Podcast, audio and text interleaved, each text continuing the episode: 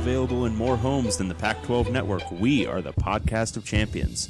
They give it back now to the 30. Or down to the 20. All the band is out on the field. I'm David Woods from Bruin Report Online. And here he goes. Myles Jack. And I'm Ryan Abraham from USCFootball.com. Leinart gonna try to sneak it ahead. Touchdown SC. We are the podcast of champions.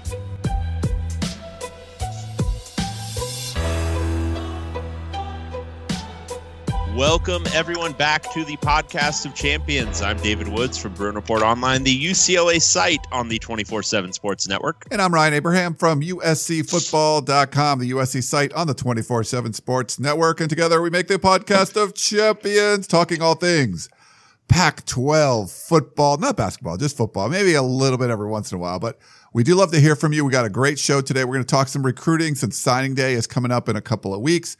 But if you want to email us any kind of questions, I know it's been a little while since we did a show. I was in Hawaii last week with, with our guest today, Brandon Huffman, but Pac-12 podcast at gmail.com is the email address. If you want to tweet us at Pac-12 podcast, our website, of course, is pac12podcast.com, all our old episodes. And if you'd like to leave us a voicemail or send us a text, you can do that by texting or calling 424 532 0678. As I mentioned, very excited for our guest, David. I, you know, the two of us were in Hawaii last week. I don't know where you were in Atlanta, like freezing, but uh, Brandon Huffman from 24 7 Sports, national recruiting analyst. Hi, guys. National recruiting editor. Editor? Now I'm gonna Yes, s- thank you. yes, and I know this because I actually looked up Brandon's title because I can never get it right ever. What do you consider? So Join national- what do you Yeah, consider you can yourself, call Brandon? whatever you want. Okay. I, I, I officially the national recruiting editor, but I'm kind of like a jack of all trades. I do very little of everything. Uh, well, we tried to get Brandon on in Hawaii. Uh, we and, and Brandon had a great idea. Instead of doing it in like a quiet hotel room with some decent Wi-Fi, he said, "Why don't we do it at a brewery?" That like that makes a lot of sense. But I didn't really have the great equipment for us to be hooked up to one computer and two microphones and headphones anyway. So it would have been tough. But uh, we just decided to drink instead of doing our show. So sorry we didn't get you one last week. It- it was truly a beautifully laid plan because not only did you try to record it from a bar with both of you yelling over like I don't know, it sounded like the Eagles in the background. You were trying to have me record it, which is like, come on. Like that's We were- just disaster upon disaster upon disaster.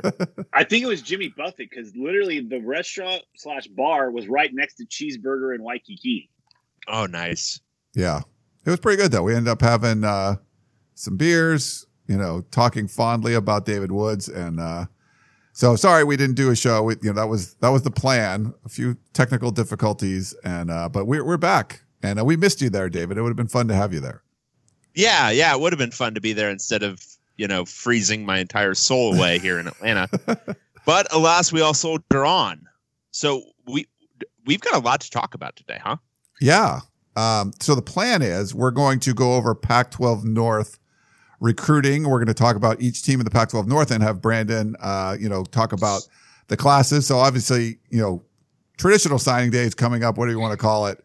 Uh, February 6th, but most of the classes are already put in place. So we'll talk about where they are in the rankings and all that. And then maybe some people that could be added, uh, on the final signing day. Um, David, do you want do you want Brandon to give a little bit of a, a Pac-12 recap of the Polynesian Bowl first, or what, what would you like to do?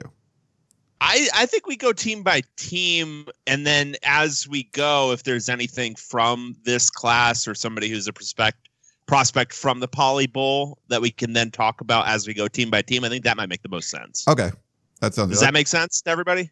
Whatever you guys want me to do. yeah, Brandon. So he, just he goes. He's a the- moldable piece of clay. that's that's Brandon Huffman. That's how I describe him to people. he I say Brandon Huffman. He's a piece of clay. yeah, he goes with the flow, man. That's what. uh I'm a four letter word. I'm a piece of a four letter word, Dave. You are right. There you go.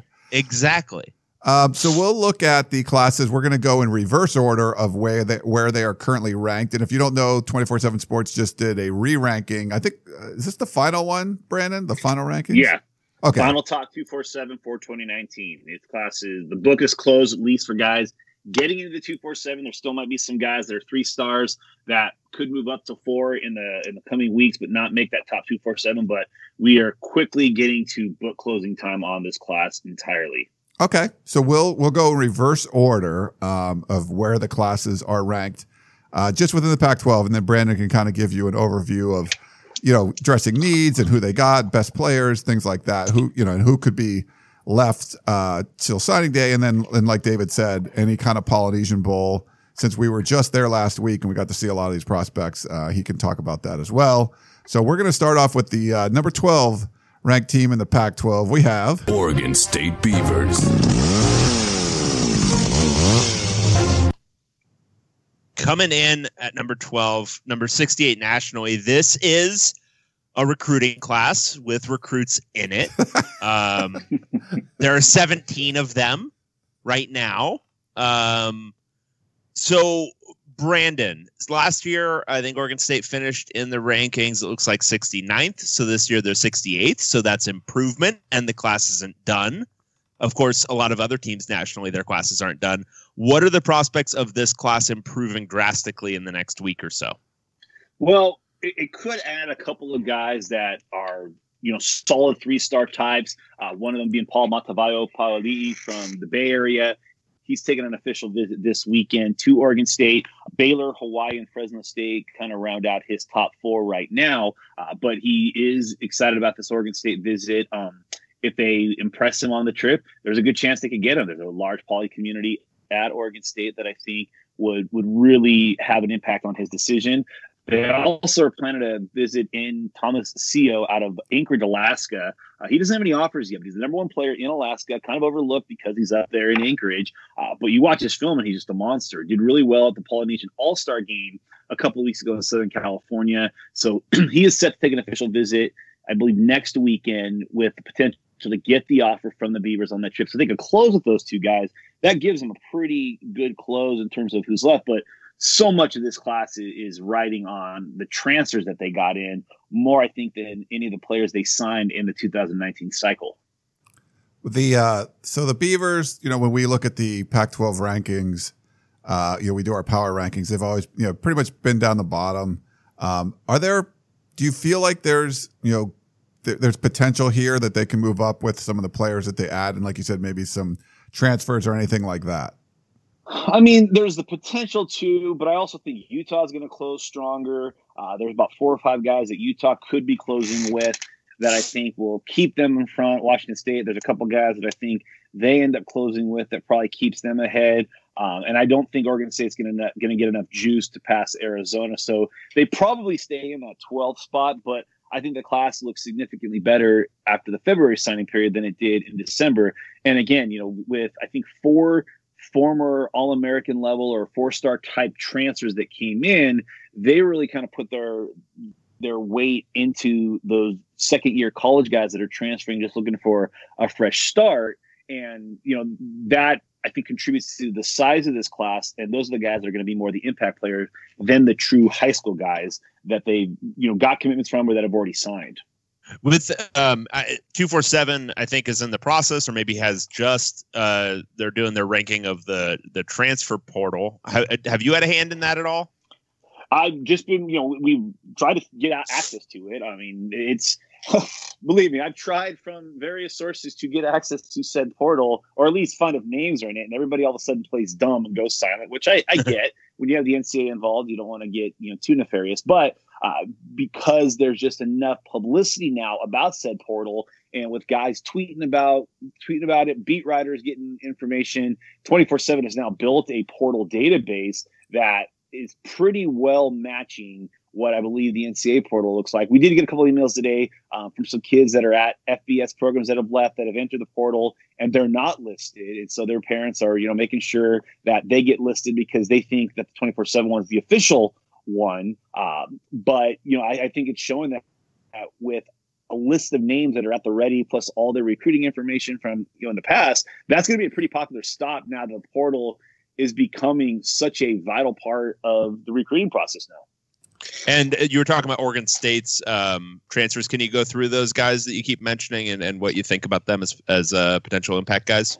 Yeah, so some of the main ones that they've got coming in, Tristan Gebbia, he was a former four-star quarterback out of Calabasas High School, went to Nebraska in the 2000, I believe it was the 2017 class uh, with the Huskers, played for Mike Riley for one year, redshirted that season, and then after it became clearly obvious that when Scott Frost took over, that Tris, or, uh, that uh, Taylor Martinez, not Taylor Martinez, that was the old quarterback in Nebraska. Uh, Adrian Martinez. Adrian Martinez, there you go. Um, who can actually throw the ball. Uh, he became the quarterback. Uh, it became obvious that Tristan Gebbia didn't factor into Scott Frost's plans. So he left, went back to Oregon State. At that time, I think Mike Riley was an, as an analyst because he was getting ready to coach uh, the AAF team, I believe, down in San Antonio. But there was also a previous relationship with Jonathan Smith because Jonathan Smith had recruited him pretty heavily at Washington, almost got a commitment from him at Washington, but Chris Petersen told him to hold off, and they ended up taking Jake Haener in that class because uh, Gebbia wanted to commit early, but that relationship does go back there. So between Riley and Smith, Oregon State may have found their their quarterback with Gebbia because of that relationship. So then you also got Tyjon Lindsey, who another another kid that signed with Nebraska, um, kind of the off traveled Tyjon Lindsey, started out in San Diego, was at Bishop Gorman, was at Corona Centennial, was back at Bishop Gorman, and then played his senior year uh, with Bishop Gorman, went to Nebraska, was originally a commitment to Ohio State, but signed with Nebraska, played there as a true freshman, and then he left in the offseason. He's also back at Oregon State. Uh, again, the Riley Gebbia factor was at play there. Um, and then you also had Addison Gumbs, who was a commit in the 2017 class and signed with Oklahoma, was there for a year. He too came back. Uh, I mean, there's one other uh, one other transfer in there. I don't know. If, I don't remember if he's a West Coast kid, but it was another guy that transferred from a Power Five program who also uh, headed west at Oregon State. So you throw in a four-star quarterback, a four-star receiver who's an All-American, a four-star linebacker who's an All-American. Um, you know, those are guys that if they were two years younger and coming out of high school would have been crown jewels in this Oregon State class. So because they're transfers and had to sit out the season, but then we'll be ready to play in 2019, Oregon State's essentially counting them as, as key parts of this class. So since the early signing period, Oregon State picked up a couple of commits. Uh, James Rawls is a strong side defensive end from Fullerton down here in Southern California. And then uh, Jacob Ferences or something Yep. like that. Yeah, uh, from he's from North Bend, Oregon. He's an offensive lineman, offensive guard. Uh, what do you? Are there going to be a few more? Do you think for signing day, or do you think they'll just sign? Oregon State just signs those two guys, and, and that'll complete the class. I, I think a lot is going to depend. I don't know if they sign both Matavo uh, and then Tomasio.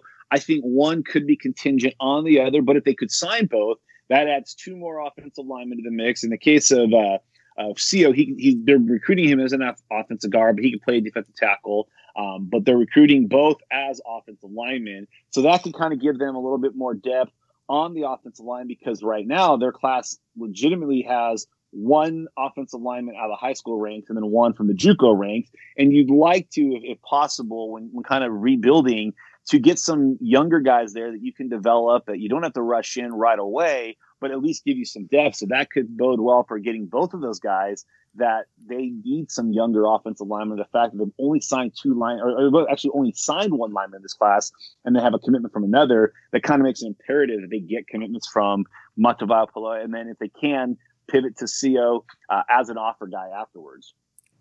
All right, uh, you want to move on, David, or is there any more? Oregon Let's State? do it. Okay, Let's move on. So uh, number ten uh, in the Pac-12, as far as ranked in the Pac-12 recruiting classes to this point, we have Washington State Cougars. All right, so Wazoo is uh, ranked 10th, as Ryan said, in the Pac 12, 58th nationally. Last year they finished out 45th, so probably tracking for something similar, assuming they land some more commits right now. Uh, 18 uh, signed NLIs, uh, one hard commit from Hunter Hill, offensive tackle. Um, you know, I think Ryan and I have talked about this quite a bit. We both really respect uh, Mike Leach's evaluation skills, particularly when it comes to quarterbacks and wide receivers. Um, how does that look in this class? It looks like they've got uh, Gunnar Cruz at quarterback, and then uh, uh, an assortment of receivers. But how do you like their uh, their skill talent on offense?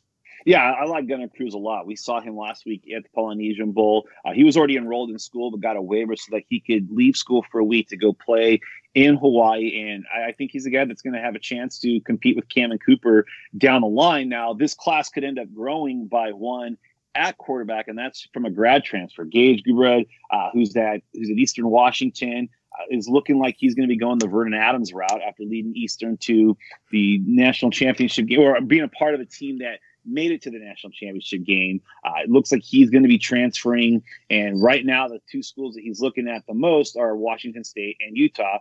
Um, the interesting thing there is Utah does have a starting quarterback, and they actually have two starting quarterbacks returning, whereas Washington State doesn't have a quarterback, and he's obviously familiar. Or, I'm sorry, a starting quarterback. Um, but you know, he's a guy that when he's been healthy, he's been pretty darn good. But there's been times where he has had to sit out because of injury, so he decided to leave Eastern and now could end up at Washington State, and so that could solve their quarterback issue for 2019. Uh, they've got Connor Neville already. They've got Cammon Cooper in the 17 and 18 class, respectively, and now Gunnar Cruz. So it, it, sounds like Mike Leach isn't quite ready to turn it over to the young guys yet, which is why they're toying with the prospect of a grad transfer. Receiver wise, they've got kind of an eclectic mix. You know, you got your big physical guy and Donovan Ollie out of Texas. You got more of your your slot type guy and Billy Pospisil uh, from Arvada, uh, Colorado. Uh, then you got some guys like Javenzi Bazil, who could be more of a slot guy. He could be he's an all-purpose back, stretch the field, use him on the backfield, use him to stretch the field. He can play on the defensive side of the ball. But kind of a, an interesting mix of, of receivers that they have there.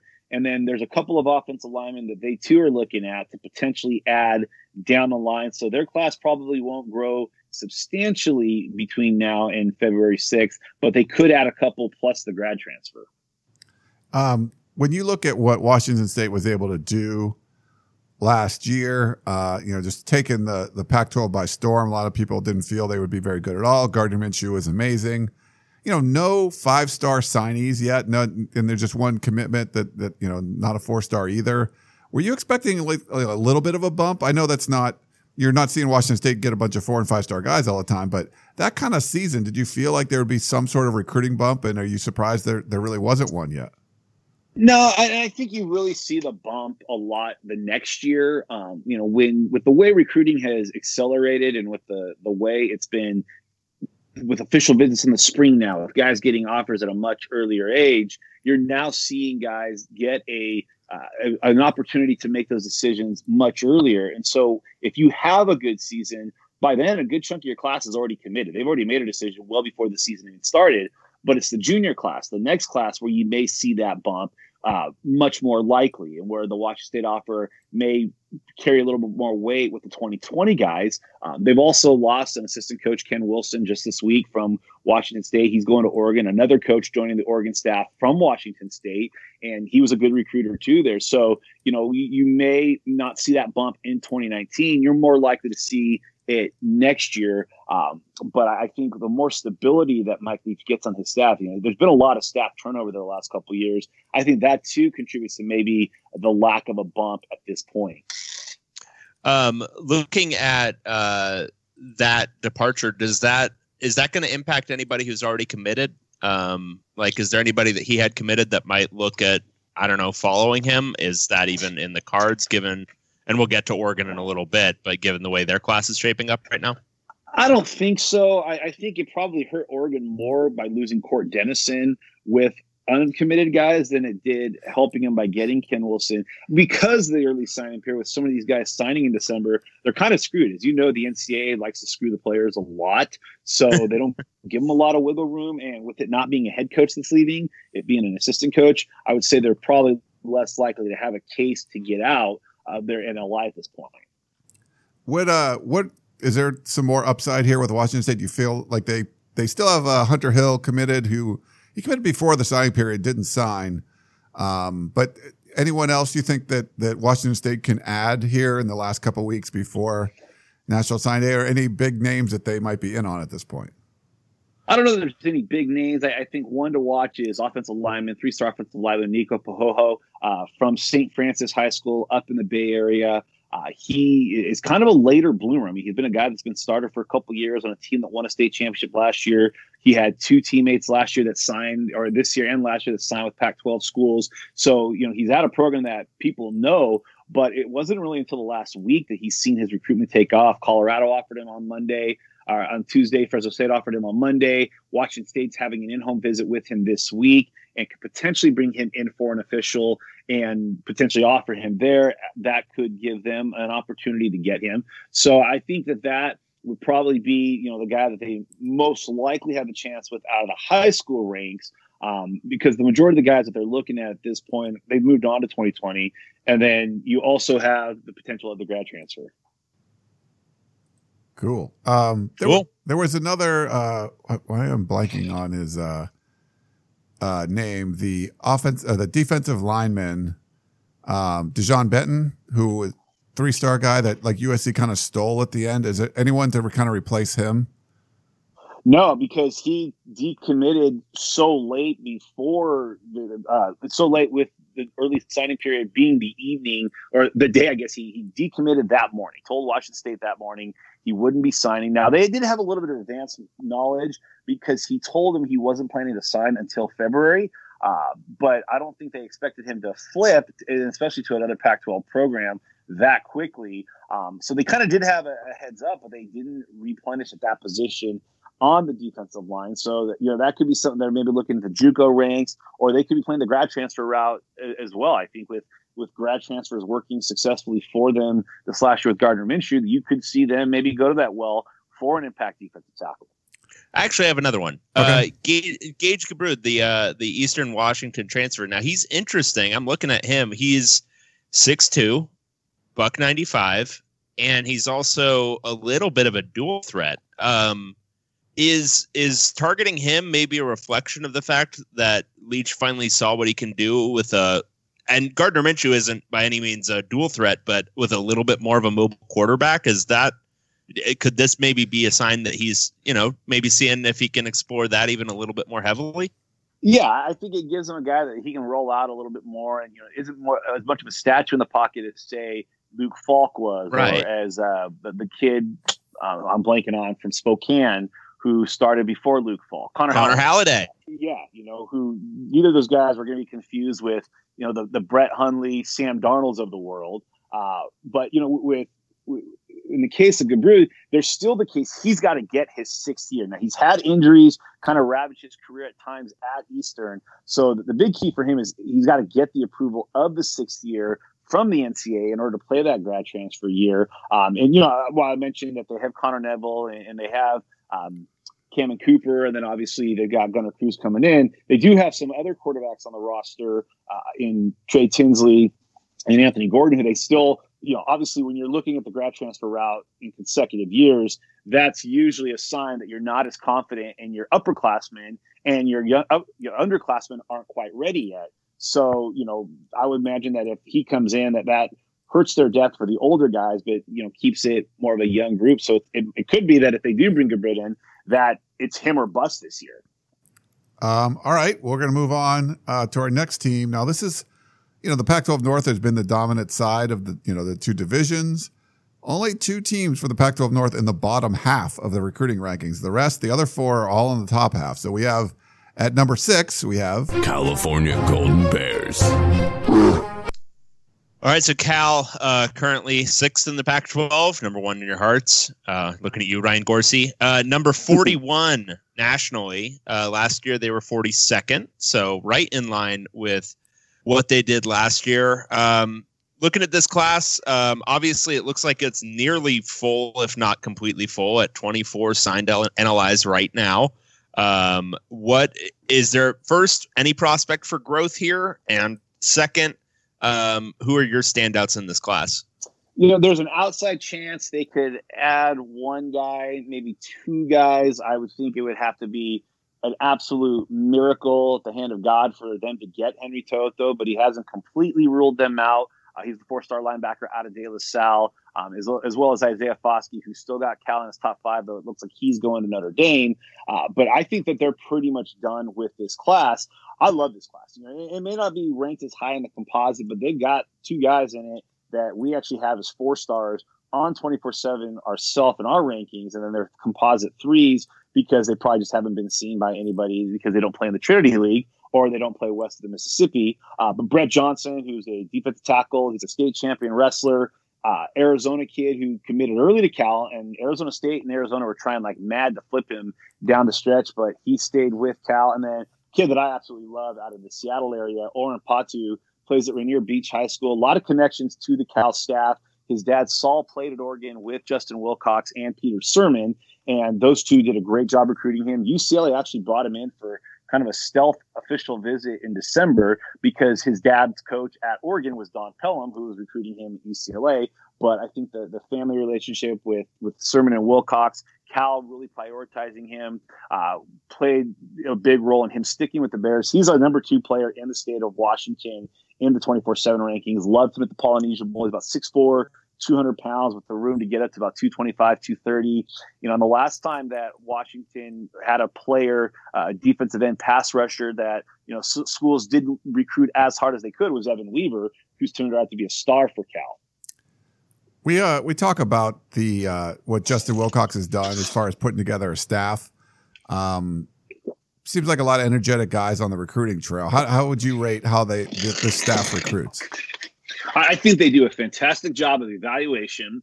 I don't think that you're going to see Cal have a lot of attrition because they're they're kind of meticulous in how they recruit. They're they're not going to throw a ton of offers out like other schools in the Pac-12 are going to be. They're not going to be as stingy with their offers as other Pac-12 schools might be. So there, there's kind of a healthy balance that they have there of going after guys that you know they really like, they really identify that obviously academically have the chops to get into Cal. I think that's one thing that that at times hurt Sonny Dykes is there was a little bit more of academic requirements at Cal after the Jeff Tedford era, but most of Dykes' relationships were in the Southwest and in Louisiana and in Texas. Whereas Justin Wilcox and the majority of his staff have been guys that have coached among most of the West Coast schools, the Pac 12 schools. Some were former head coaches in the Mountain West. So there's a lot of more connections. So you can find and identify those kids that academically have what it takes to get into Cal. So I think they do a really good job of identifying, um, and they've done a good job in Arizona, which you know you don't necessarily think Cal's going to do a great job in Arizona, it- but if they can just continue to improve their recruiting in Northern California alone, in Sacramento to the Bay. I, I think Cal could be a top 25 program each year because the growth in talent and the high level of talent in that Bay Area and kids that grew up watching Marshawn Lynch and Aaron Rodgers, you know, Cal eventually is going to keep those kids home. But I think it's going to take a couple more years like this year of winning games that are key, beating the USC's on the road, beating Washington, going to a bowl game, maybe scoring more points in the bowl game than you did have interceptions. Uh, but, you know, not just getting to those bowl games, but start to win and just to continue to show that Justin Wilcox has that program on the ascension. Um, with with Cal, I think the big storyline from this past year was um, uh, not being able to find anyone competent to play quarterback, um, or at least to not throw the ball as often to the other team as they did to their own team. Um, which it didn't seem like it was infecting Chase Garbers as much at the beginning of the year, but by the end of the year, he was kind of doing the same stuff that Brandon McIlwain was doing. So that that job seems like it must be pretty much wide open going into this uh, next season. Can you see? I, I, I don't. I've I've heard conflicting things on Devon Modster's eligibility for this year. Um, I don't know if he is. Maybe you can shed some light on that, and then also uh, whether Spencer Brasch can factor in uh, to the competition as well. Yeah, I, I think that you know, from according to some sources that I've talked to, they feel very confident that Modster is going to be eligible this year. He did kind of the Blake Barnett thing, where if you remember, Blake Barnett left Alabama after I think the second game of the season, transferred to Palomar Palomar Palomar College. That was tough. That was tough, and I appreciate you doing it well. man, if I could talk, I'd be dangerous. Uh, Palomar College is where he went. Don't know that he ever actually played there, but enrolled there as a student, transferred to Arizona State, and then was eligible, I want to say, within maybe a game or two at ASU. Modster left, I believe, after the third game of the season uh, at UCLA. Didn't play at Palomar, but went the JUCO route academically. And because they hadn't started classes at UCLA, he did the you know the semester that he needed to, and now he'll have a chance. I don't know that he'll be able to start right from the get go, but I feel like hearing from some sources, Cal feels like they have a good case to get him to play relatively early in the season, if not right off the bat. Otherwise, I think Spencer Brasch. I, I think he's. I, want, I don't want to call him a project, but I don't think that they'll turn to him just yet. I think you know Garbers and uh, the other quarterback that they have that the transfer from McIlwain. South Carolina, McIlwain, Brandon McIlwain, uh, that they're still going to kind of ride with those guys. I would anticipate Ross Bowers will leave as a grad transfer this year after being passed by both those guys. Um, I think Chase Forrest might finally be done with eligibility um, at Cal, uh, even though it feels like he's been there for a while. Um, and he, hey, heroically almost rallied him to win a, a bowl game. Uh, but yes, Cal's got a quarterback problem. They've got guys at other positions, but they've got to get that quarterback problem figured out. And I don't think Spencer Brasch will be ready to do it right away. So I think the sooner they can get Modster on the field, the better Cal's going to feel about that offense. Kind of along the same lines, Brandon. Uh, just looking up and down the class, it seems very defensive heavy. The you know the top three ranked players in the class, or I guess uh, six of the top five, you know, five of the top six uh, are all defensive players. Cal's defense was awesome last year. It seemed like you'd probably want to help help out the offensive side a little bit more. Did you kind of notice that in this class? And was that the plan just with graduations and stuff?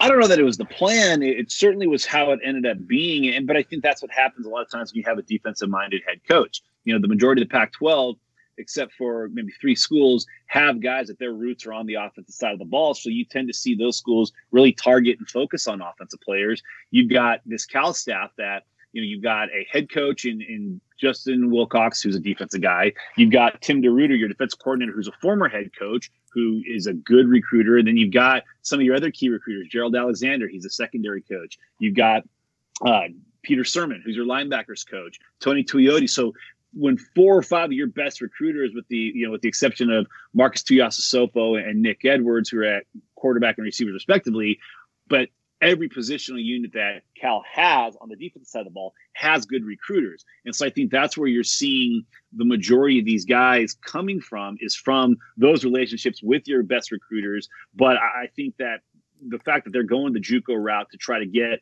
some help at running back when they got Deshaun Collins out of City College of San Francisco, uh, Travon Clark, a wide receiver out of El Camino, that show you know, Juwan Johnson's another one from, from Fullerton College. They've got three or four guys, and that's not even counting Modster, from the JUCO ranks that they're trying to get in that they're not going to be w- able to wait on. Those guys are going to have to come in, be ready to play right away. Uh, the, you know, another thing that hurt Cal is there were some late defections from key guys in that class that flipped their commitments to other schools. And, and Stanford got one of them in Bradley Archer, who was a four-star tight end out of the Bay Area, but Cal was his dreams, or Stanford was his dream school. So some of those key offensive guys ended up elsewhere, and you know it's kind of nothing Cal could do about that. All right. You want to move on, David? Let's do it. Okay. So, top four now. We're in the top four. These are the only four classes that have more than, you know, multi- usually multiple four star and any five star players, uh, more than three or so. Um, at the, you know, the minimum that these top four schools have at least eight four stars uh, in already. So these are significantly uh, different classes if you look at the rankings and the numbers. But we're going to start with number four, and that is Stanford Cardinal. So number four in the Pac-12, Stanford is number 20th nationally. Number 20 nationally, not number 20th. Number They're 20th. 20th nationally, number 20. Um, yeah, wow. Uh, they were 40th last year, um, so that's a big jump up. It's a much bigger class, I believe, than last year. They've actually, Ryan, we talked about this at length last year. They actually are close to filling up. They have 23 uh, signed NLIs this year um, just perusing the class and thinking about what Stanford's issues have kind of progressively been, um, I would have prioritized front seven on defense. Um, definitely need to reload there, um, just with their issues stopping the run this year. And then offensive line, I would have tried to hit that pretty hard just to kind of rebuild some of that run blocking that was sorely absent this past year. Brandon, how do you think they did in both of those departments? I, I, think they did well. You know, I really like what Stanford did at this class, um, just kind of across the board. Uh, the the lone exception being obviously that they did not sign a quarterback in this class. Um, that is an issue because Davis Mills, who they signed in 2017, has been hurt for the pretty much the entirety of his time at Stanford. Jack West, who they signed last year, just okay. Uh, they did sign uh, Tanner McKee out of Corona Centennial, but he's on his LDS mission, so he won't get there till next year. So really, this class, I mean, in the trenches, it's strong on both the offensive line and the defensive line. Uh, really good at linebacker, um, strong in the secondary. I think they really solved all those issues that they've had, except they've got to get another quarterback in. And, and so one thing that's going to be key for Stanford is even if McKee does return to Stanford after his mission, do they offer another quarterback in 2020? Because if Davis Mills can't physically just become the guy they expect him to be, KJ Costello could theoretically leave after the 2019 season. You're looking at a roster that only has two scholarship quarterbacks, and one's a guy that's been away from football three years. So that to me is the most glaring issue more than anything. What Stanford didn't do was not sign a quarterback, but I think that they solved a lot of issues at every other position on the field. Now, David mentioned 23 uh, signed letters of intent.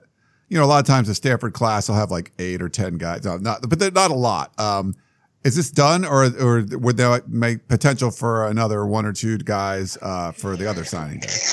No, I think they're done. I think at this point, there's a couple guys that have outstanding offers from FBS programs, but they're weighing do they take the preferred walk on at Stanford? One of those, most notably, is a kid named Drew Fowler, who's a top 10 kid in the state of Washington. He's got an offer from Oregon State, he's got an offer from Louisville, but Stanford and Washington were both full at the position, so they've offered him preferred walk ons. So does he go the walk on route at Washington or Stanford? Uh, he did take an official visit to Stanford last weekend when they had their big visit weekend. They had all their commits and signees in that weekend. Uh, so I think he would be the only guy that could potentially add to this group. But I think generally Stanford's done with this class. With uh, with Stanford, obviously they probably more than most programs these days, but maybe increasingly less so. Um, they are decreasingly so. Wow, God, words are hard. They're just so difficult. There's so many of them, and you have to learn them all if you're actually going to use the English language, or at least learn a good amount. And yet, I still can't master the few I actually do know. Anyway. When you're looking at this class, Stanford obviously doesn't start a bunch of true freshmen, though they've done that more so in recent years. Uh, who do you think could make an immediate impact? You know, th- there's a couple of guys. I, I think one of them is going to be Elijah Higgins, who's the highest rated player in their class. Uh, Dave and I got to see him last week down at the at the Polynesian Bowl. Uh, at the receiver position, you know, JJ Arcega Whiteside. How is he leaving with one year left to play? Because I swear to God, he came in with Andrew Luck. Like it, it felt like he was there for. I feel like years. he's been catching balls over Jaleel Wadood for both of their entire careers. and Jaleel Wadood was at UCLA for four years and wasn't there last year, so there's no explanation for it. Yeah, Nate Nate Meadors as well. Like how many highlights are Arcega Whiteside against UCLA? Uh, but it feels like he's been there forever, but he's gone.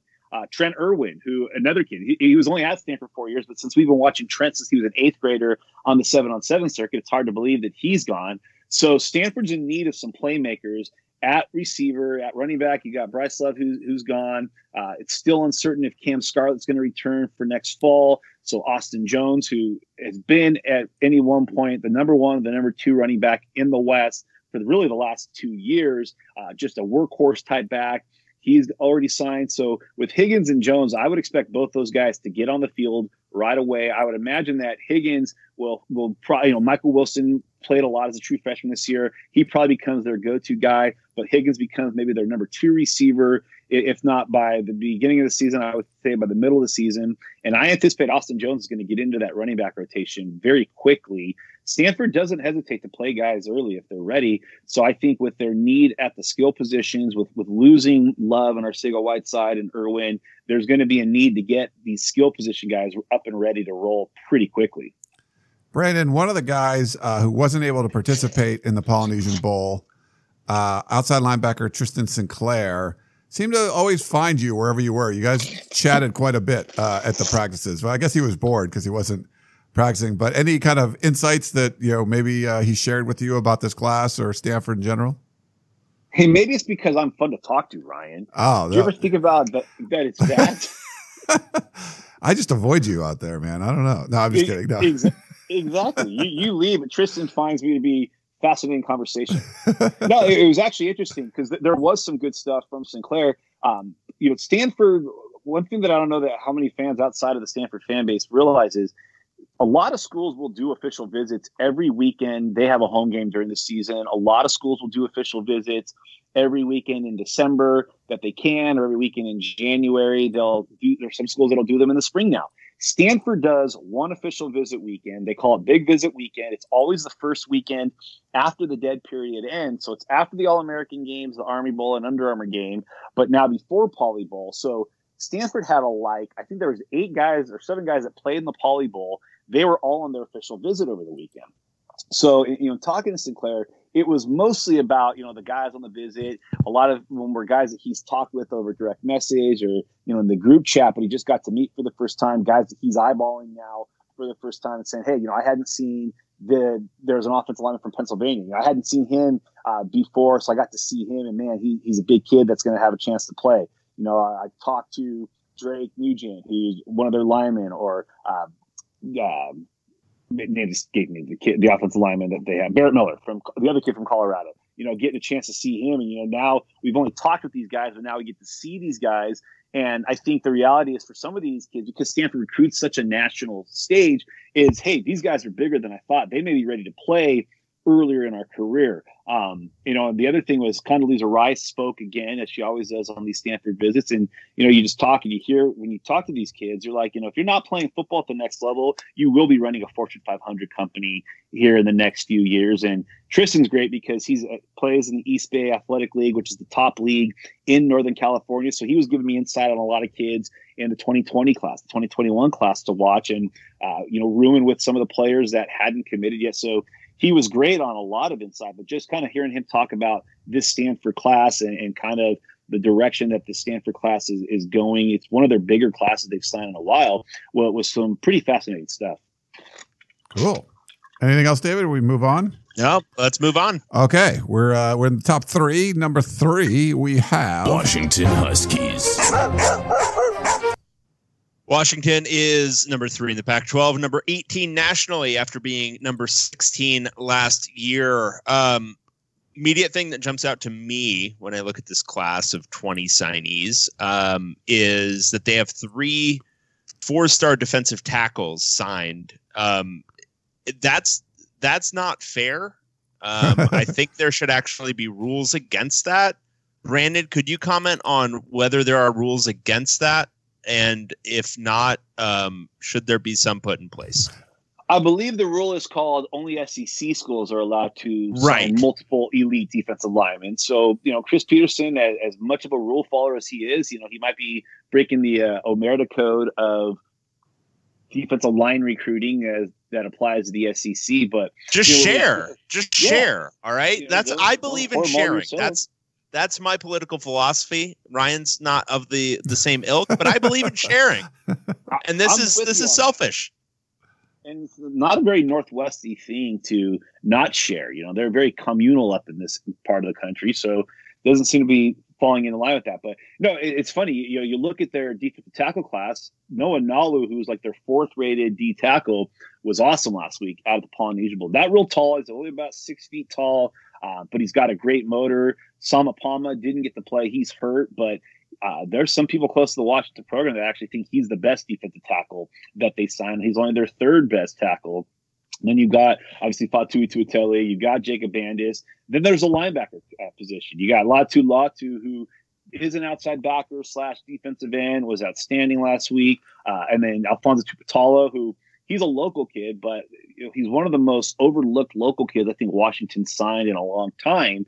Uh, out of Federal Way High School, he was really good last week. Nikki Ayu missed the majority of his senior year with a uh, knee ligament tear, but you know, he was a guy that up until that point was really strong. And then he was at the Polynesian Bowl, but one of my favorite players in California was Joshua Calvert, who, for whatever reason, UCLA didn't try to prioritize, uh, even though they had his older brother Bo signed. And you know, Calvert was a guy who played quarterback for Oaks and linebacker, do whatever his team asked, and he's just a gamer. So yeah, why would you want a multi-position athlete who's related to a player that's already on your roster? That seems weird. at, at a school that you've recruited well at historically. It doesn't make, make much sense, but hey, you could say that one for this Pac-12 South recap. But it's recruiting recruiting UCLA is a whole other topic. Uh, but I love what they did in their front seven. And then you look at their secondary, which has really been the strength of their recruiting under Jimmy Lake. You get a guy like Cameron Williams, who's a four star athlete, Kamren Fabiculanan from Westlake, who's a four star corner who could also play safety. Uh, and then you got Trent McDuffie, who's one of the premier cover corners out west in this class. You know, Washington did an outstanding job front to back on the defensive side of the ball. You know, we, we were in uh, last week for the Polynesian Bowl. I believe 11 Washington signees were in that game, which seems redonkulous, but uh, anyone that you saw in person that you you really liked? Uh, I would say that that probably seeing him in person. I've seen him on the camp circuit. I was at his school back in November or in October. But when you actually get to see Laiatu Latu move around at 270 pounds. He's a, a top tier rugby player, and he's a guy that I've talked to some po- folks that are in the rug or the rugby circles that said if you know if he wanted to play rugby, he could be like a world class type rugby player. And you see that athleticism when he's moving around, when he's moving in space, when he's trying to drop into pass coverage. You just see a guy who is super athletic, who is really fluid, who can bend, he's flexible, a lot of agility, and then you see him coming off the edge at 270 pounds, but with that quickness off the edge, it makes for a pretty fascinating football player. And I think Washington fans are going to love what they get out of him. So, um, uh, I think if you're a, a fan of another Pac 12 school, the scariest thing about this class, aside from the rule breaking, the obvious rule breaking from Chris Petersen on recruiting defensive tackles, um, only three of these dudes are from Washington, and they recruited the crap out of California. This is maybe the best I've seen Washington recruit California in years and years and years. Um, what do you make of that in terms of this being kind of? Is this the first time where they've kind of? I mean, last year obviously they had a top class, but it was a little bit more Washington heavy, a little mm-hmm. bit more kind of picking and choosing from the West. Um, is this kind of the first time they've really been able to kind of go in and get pretty much whoever they want from California? Well, it, it kind of goes with what I was saying earlier about with Washington State. Like you really start to see the bump in recruiting in the subsequent classes, and now you've got a Washington program that, when this class was being built, was coming on the heels of back-to-back uh, New Year's Day, New Year's Six bowls. They were in the playoff two years ago, the Fiesta Bowl last year, and now you go to the Rose Bowl this year. So they're they're definitely reaping the rewards of their success on the field. But I think they also took advantage of you know a transition year UCLA recruiting wise, and then kind of an up and down year um, to probably put it mildly, Ryan uh, at mm-hmm. USC. And these are guys that I think historically, let's say you know when Jim Mora really had things going at UCLA and Steve Sarkisian was at UC, uh, USC they probably you know get a Josh Calvert. UCLA probably gets a Josh Calvert um, with some of the Bay Area guys. I mean, these are they they absolutely poached players that UCLA and USC typically would have gotten that because of whatever the recruiting strategy at UCLA is, and then USC's up and down year. Washington really took advantage. I think Oregon did as well. We'll talk about them, but you know, California was very good to both those two Northwest schools this year, and I think that was by design because it wasn't a great talented class in the state of Washington, but you've got good recruiters on that Washington staff that now have a lot of success on the field to sell. Remember how many times Steve Sarkisian would try to recruit California, but he didn't have a track record of success as a coach to get those kids to, to buy in fully uh, from the top end kids. Chris Petersen has that. Five kids from Hawaii too, so more more kids from Hawaii than Washington. I mean, after spending a week there, you can see why those kids love. I mean, you could you leave the beautiful sun of Hawaii to come to the Northwest, where it's not sunny. It is not beautiful. I mean, it's beautiful, but but I think that's another concerted effort where you know Kaika Malloy, who's got a lot of ties, to Hawaii, who's a native Hawaiian himself. Uh, Keith Bhonapha, the running backs coach, played at the University of Hawaii. I think Chris Petersen has really made that a priority for him. And you look at this class and you look at the next class, it could very much be the same story with a lot of those top kids from Hawaii in the 2020 class following these teammates of theirs to the University of Washington. This is a, a, a class that's ranked 19, I mean, 18th nationally, third in the Pac 12, like we mentioned. 20 commits. Is there room uh, do, do you think Chris Petersen is going to add some more guys? Because I, have had this asked to me a lot on the peristyle. USC's number two right now. Um, could Washington pass US? I think they're like 10 points behind or something. Uh, USC is probably going to add some three star guys, probably not much more than that. Can Washington get a couple more four star guys and actually pass USC and be the second ranked class in the Pac 12? Well, I think the one guy that's contingent on that happening would be Puka Nacua because if he leaves USC's class and joins Washington, he hurts USC score by increasing Washington's score. But the guy who really doesn't have any bearing on SC one way or the other is Daniel Heimuli, who's a four-star linebacker out of the Bay Area, whose teammate Noah Nalu already signed with the Huskies. They could end with both those two guys. Plus, they could get Jaden Williams out of Corona Centennial, who's a three-star kid as well. And then they're they're still in the mix somewhat for Henry To'oTo'o uh, out of De La Salle. So if you could close with To'oTo'o and Heimuli, that gives you two four stars. But then Puka ends up being a guy that hurts SC but helps Washington's class. Interesting. Wow. All right. Um, so we'll see. Then we anything else, David? We're going to move on to number No, one. let's move on. The number one class in the Pac 12 belongs to. Oregon Ducks.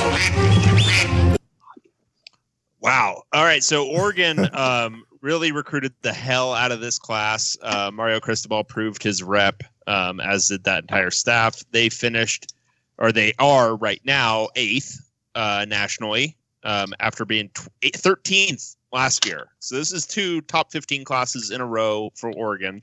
Um, which is kind of rarefied air for the Ducks. They're not used to recruiting. They're used to recruiting well, but not quite that well. Um, looking at this class, obviously one guy that that jumps out to you is Kayvon Thibodeaux, um, a guy they kind of won a national recruiting battle for. Uh, what are your thoughts on him and and how quickly he can make an impact?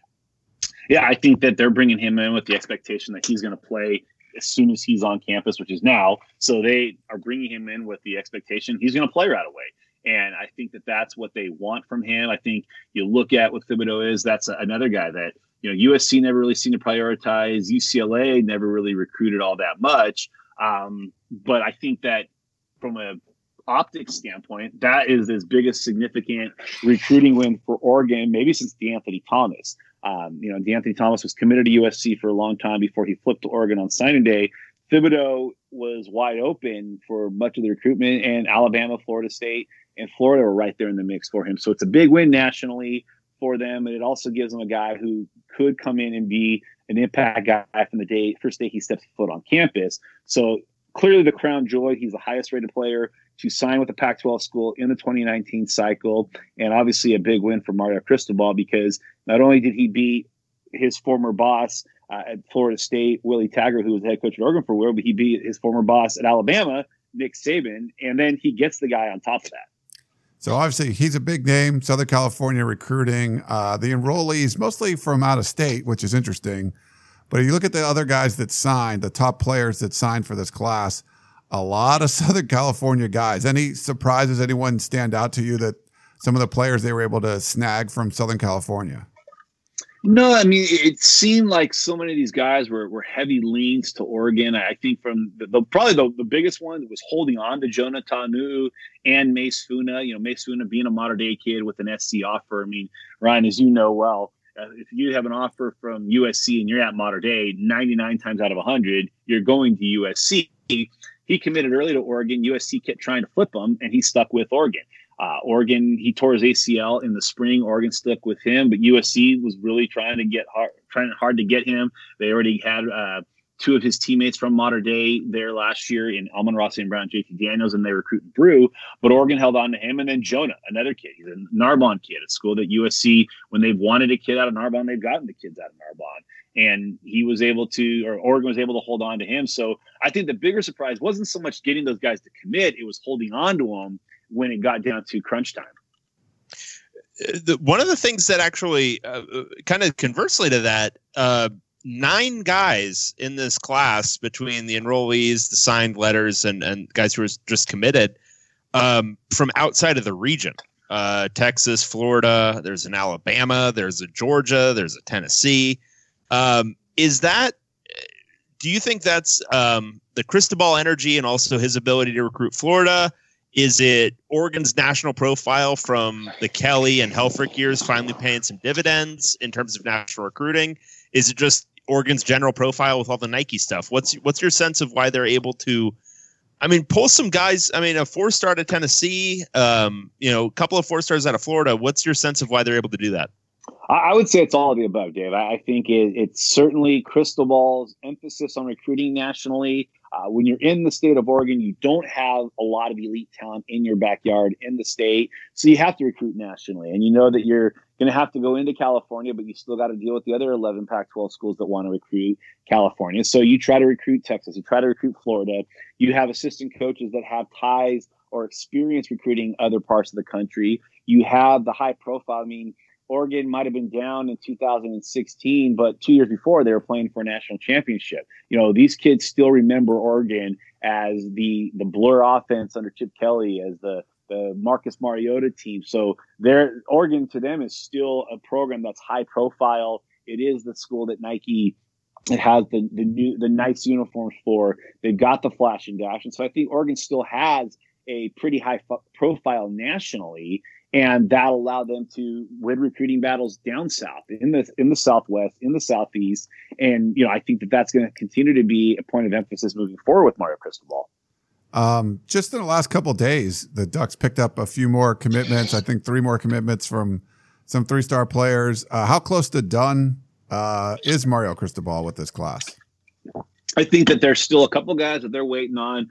Daniel Heimuli officially visited last weekend. I'm sorry, two weekends ago, right before he went down to the Polynesian Bowl. Uh, that they've already gotten uh, the two commit, two of the three commits that they got over the weekend uh, were guys that were officially visiting. Uh, Jamal Hill was one of them. So I, I, think you look at what they've done; they've still got priorities that are out there. Logan Sagapolu announced for them at the Polynesian Bowl, but he won't enroll until 2021 because he's serving his LDS mission right out of high school. I think Heimuli is the main one. They're trying to get Puka Nacua in for an official visit the weekend before signing day. He'll visit Washington this weekend. Uh, if they can get Puka and if they can close with Puka and potentially Heimuli, who I think they're running second for with Heimuli, that only enhances their position as the top program in the Pac-12, top recruiting class in the in the Pac-12 in this cycle. Uh, do we have to get used to this new reality where where Oregon is an elite recruiting power or nearly elite recruiting power? Like, is that something you think is consistent now? Because I mean, mm-hmm. it's not like they've had a couple of great years. I mean, they've been fine, but they're recruiting as if they're. I mean, right now it's it's the same. You know, USC goes five and seven, and they'll have a top fifteen class because that's what USC does. They sneeze and they have a top fifteen class.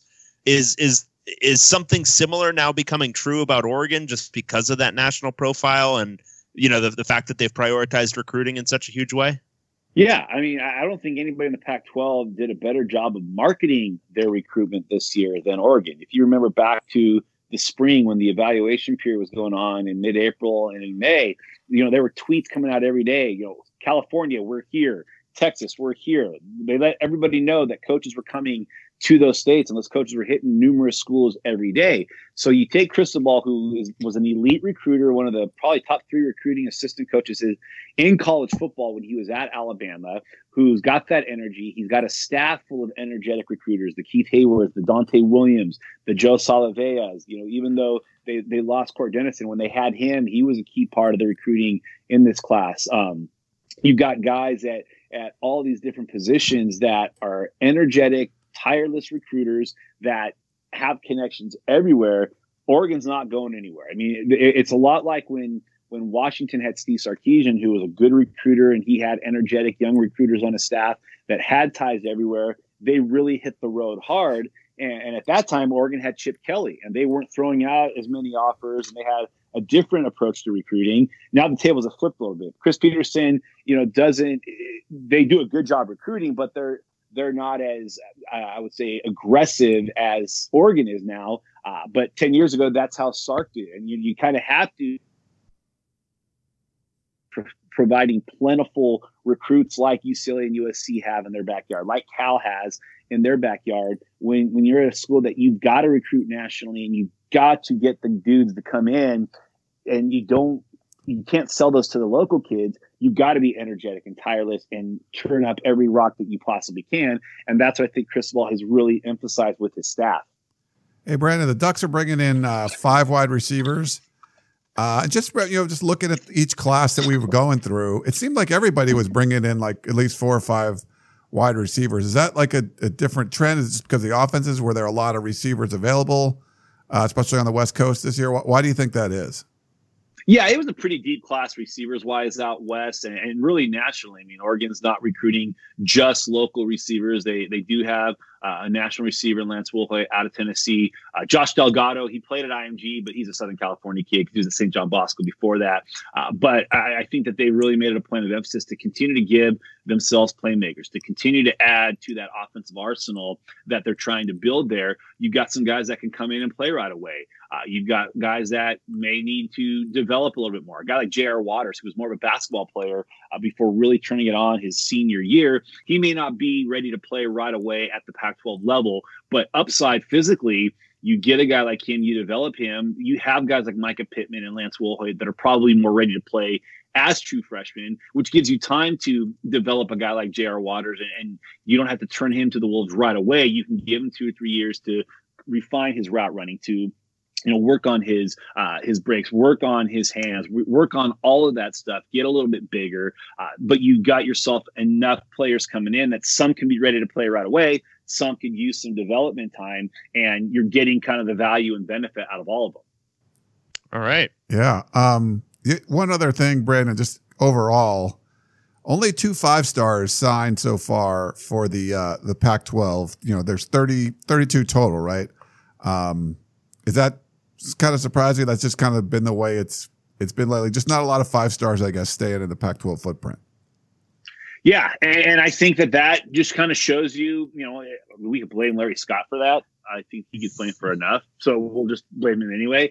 But I, I think that's the Pac-12 really made a concerted effort to start to be seen on. I mean, maybe not at the optimal time frames, but by being seen on national television. So they'll take those 7:30 games. They'll take those late night West Coast kickoffs. The problem is the rest of the country do the same thing. They want to be seen at you know on these national broadcasts. And so in the old days where you could tell a recruit that hey, you know, if you go to this school, your parents will never get to see you play. Nowadays, kids can be seeing all 12 of their games, whether it's on the phone, it's on their iPad, it's on a computer, or it's on television.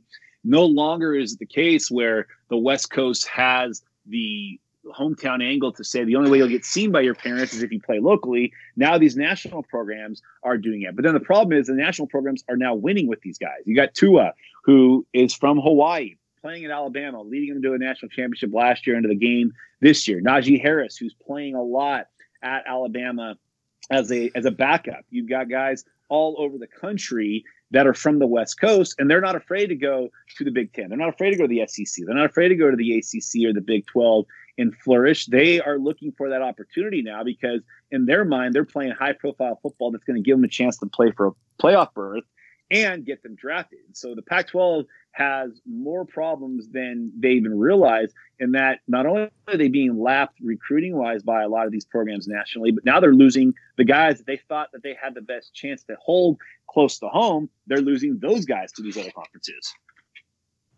Cool. Not great. No.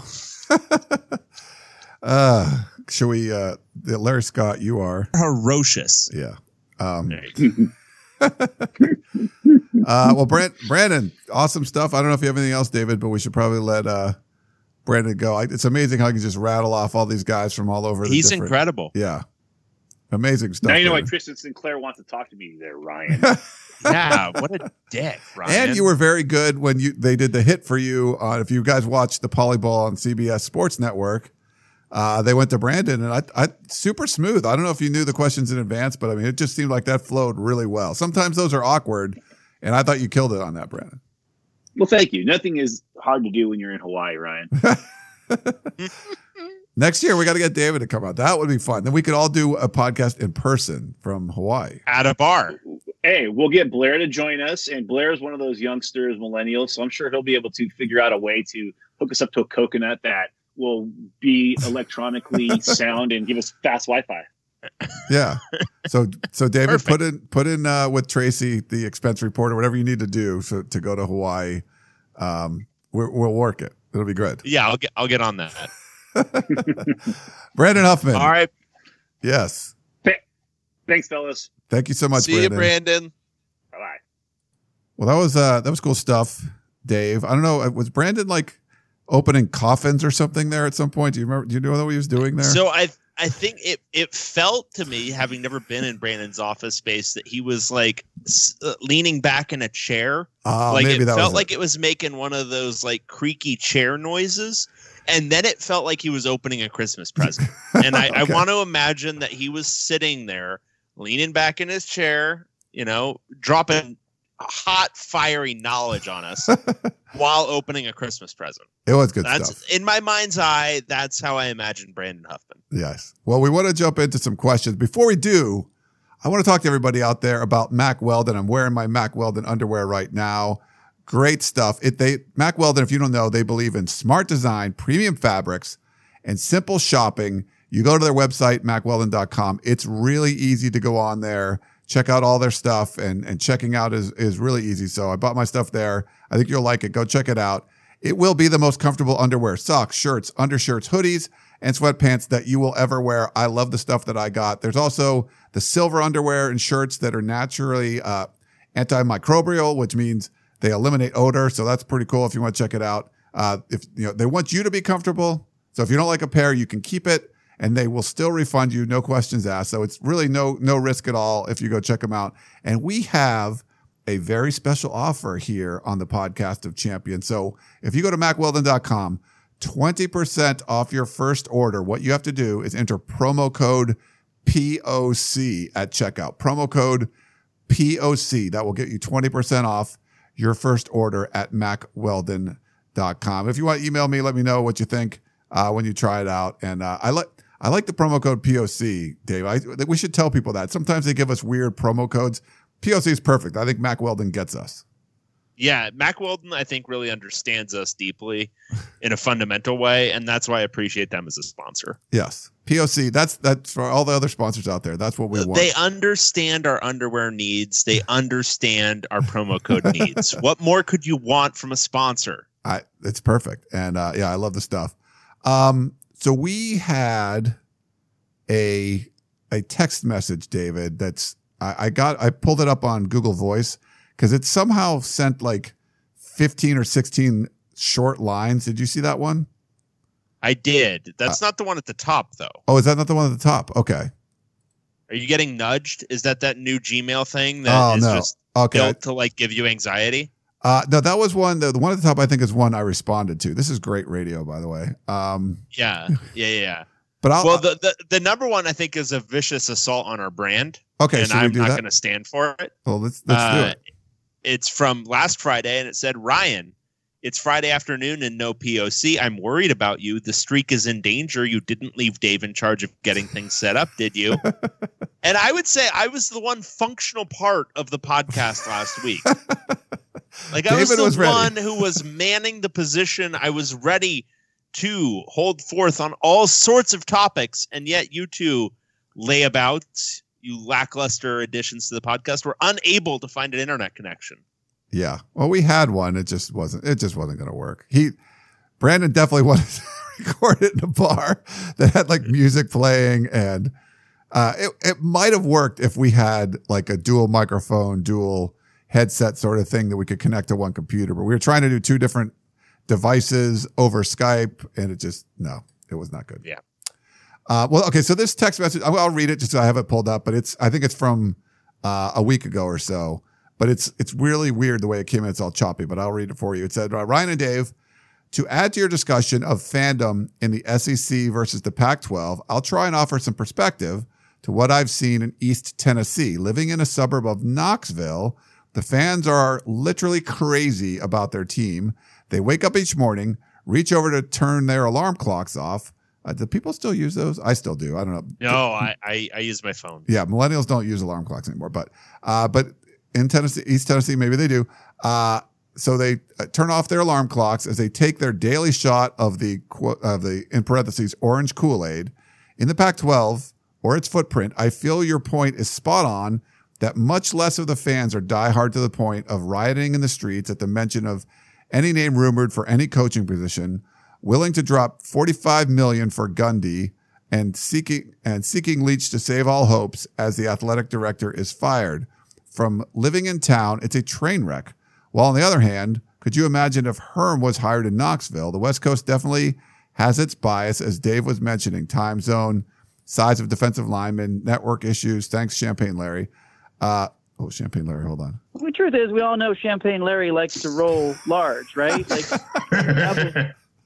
Had to put that drop in there. Uh, but the West also seems to have uh, college athletics in perspective with reality. It's simple entertainment, loving and cheering for a team slash school slash player and coach doesn't overshadow every aspect of individual life, uh, of an individual's life, excuse me. Uh, thanks for the podcast and offering an entertaining listen. By the way, there's still room on the Herm train. Cheers from Tennessee Taylor. Whew. Okay. Thanks, right. Tennessee Taylor. Um, Good job piecing that together. it was yeah. So I had to look on the Google because you couldn't from the emails. It would have been really hard. So I had pulled it up on Google Voice itself. So I, I wanted to get that one out of the way. Good. Good idea. All right. Uh, this is from Mike in Highland, Utah. Pac 12 basketball. What? Dave and Ryan. I know. I know. we're we're gonna get through it all together. Thank you for your sacrifice in life by subjecting yourselves to reporting on the ferocious item that is college basketball, and in particular Ferocious. Pac-12 basketball. Sorry. Yes, you were a little late on that, but it was good. for those for those of us that no longer have the stomach to watch this dumpster fire, your weekly review will keep whatever interest remains dormant inside of us somewhat alive in the hopes that someday in the future this pile of used hay becomes once again interesting. Michael, I have some very bad news for you. Unless you ask us every single week, we will not be talking about Pac-12 basketball. Uh, last week, a question asking to assign a dog breed to each Pac 12 football coach got short shrift, but it sparked a question in my mind. All right. s- s- I- I'm going to have a note here, too. We answered that question that we said we weren't going to answer for like 15 minutes. Oops. Anyway, namely, of the 12 basketball coaches in the Pac 12, how many are simply pure dog crap and how many could be classified as real coaches? Finally, is there any hope for college basketball? Will it return to be something more than a glorified one and done display? Please list all of the culprits that have destroyed college basketball. Is it more than poor coaching, a selfish culture, NBA farm system, and uh, excessive media hype? All right. Let's answer the first question first, and I'll just do that one. Yes. You probably can't even name more than three coaches No. in the Pac 12. All right. So let me just pull it up so I don't miss anybody. Uh, here is how I would categorize it. Uh, Cal has a joke of a coach. Washington State has a joke of a coach. Colorado has a decent coach. Stanford has a joke of a coach. Oregon has a good coach. Utah has a good coach. USC has a joke of a coach. UCLA doesn't even have a coach. Oregon State has a decent coach. Arizona State has a decent coach. Arizona has a good coach. And I'll go either way on Mike Hopkins right now. Let's say good coach. Um, so that's what one, two, three, four out and out decent co- or good coaches, a couple of decent, and a whole lot of trash, and one uh, fired coach. No. It's not great. no. It's not great. And I would say UCLA not having a coach and having a poor one before that, it's it's detrimental on a on a bigger scale than when, you know, Washington State has a bad coach just because the expectations are wildly different for each program. And so when UCLA is is struggling and failing the same way like USC football is right now, it has a disproportionate effect on the rest of the perception of the league. Yeah. Like if we were sitting here and UCLA was elite or had an elite coach and they were right there with Washington at 14 and 4 along with Arizona, um, I, I don't know if the entire narrative would be different, but it'd be a little bit different. Yeah. Is it still a one bid league? Yeah. Yeah. yeah. Really? I mean, we'll, we'll see Oh. what Arizona's able to do um, down the stretch here, but if if Washington wins the Pac-12 tournament, they look like they're the team that might have the best the best chance at a bid right now because Arizona State's doing its uh, usual thing apparently now in the Hurley era, which is kind of falling apart after conference after non-conference play.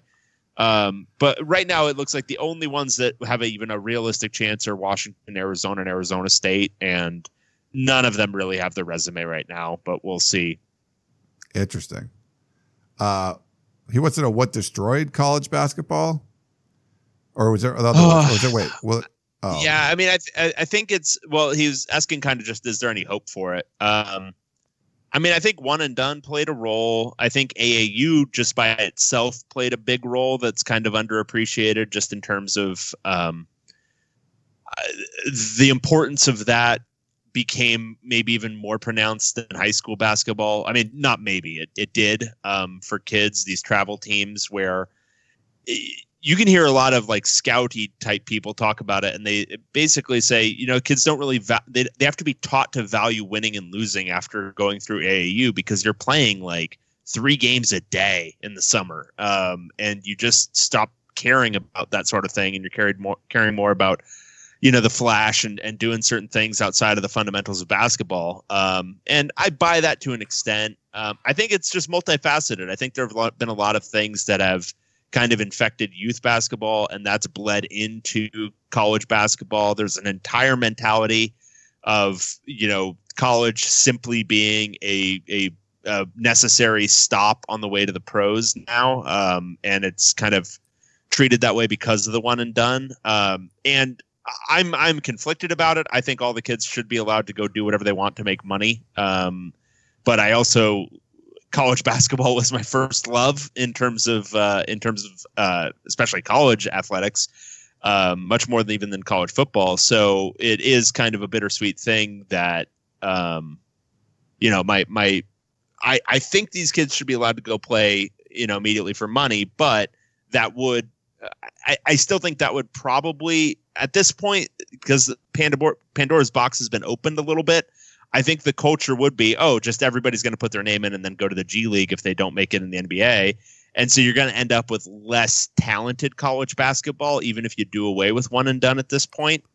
Um, and maybe there's a stopgap with two and done, but that I'm, I'm I would start to have kind of dilemmas with that too, because then you're forcing kids to do two years of college before they can even get paid for what they do well. Yeah. Um, so I, I'm conflicted about it. I don't know. I don't know if college basketball is ever going to even rise to the level it was 10 years ago when the Pac 12 was the strongest it's been in forever in 2008 when, you know, there were like five elite teams. Um, I don't know if it's ever going to be like that uh, again.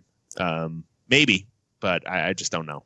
I, I've said this before too. Like, you know, Dave was definitely more of a college basketball fan than I was, but I think I was a, a I'm a pr- decent fan. I mean, not just the tournament. I would turn on Big Monday or whatever it was, and that, you know, in the evening or whatever, when I'd get off work, I would watch some college basketball during this type of season because that's you know that what was on, and I don't watch any college basketball at all anymore, and I don't know.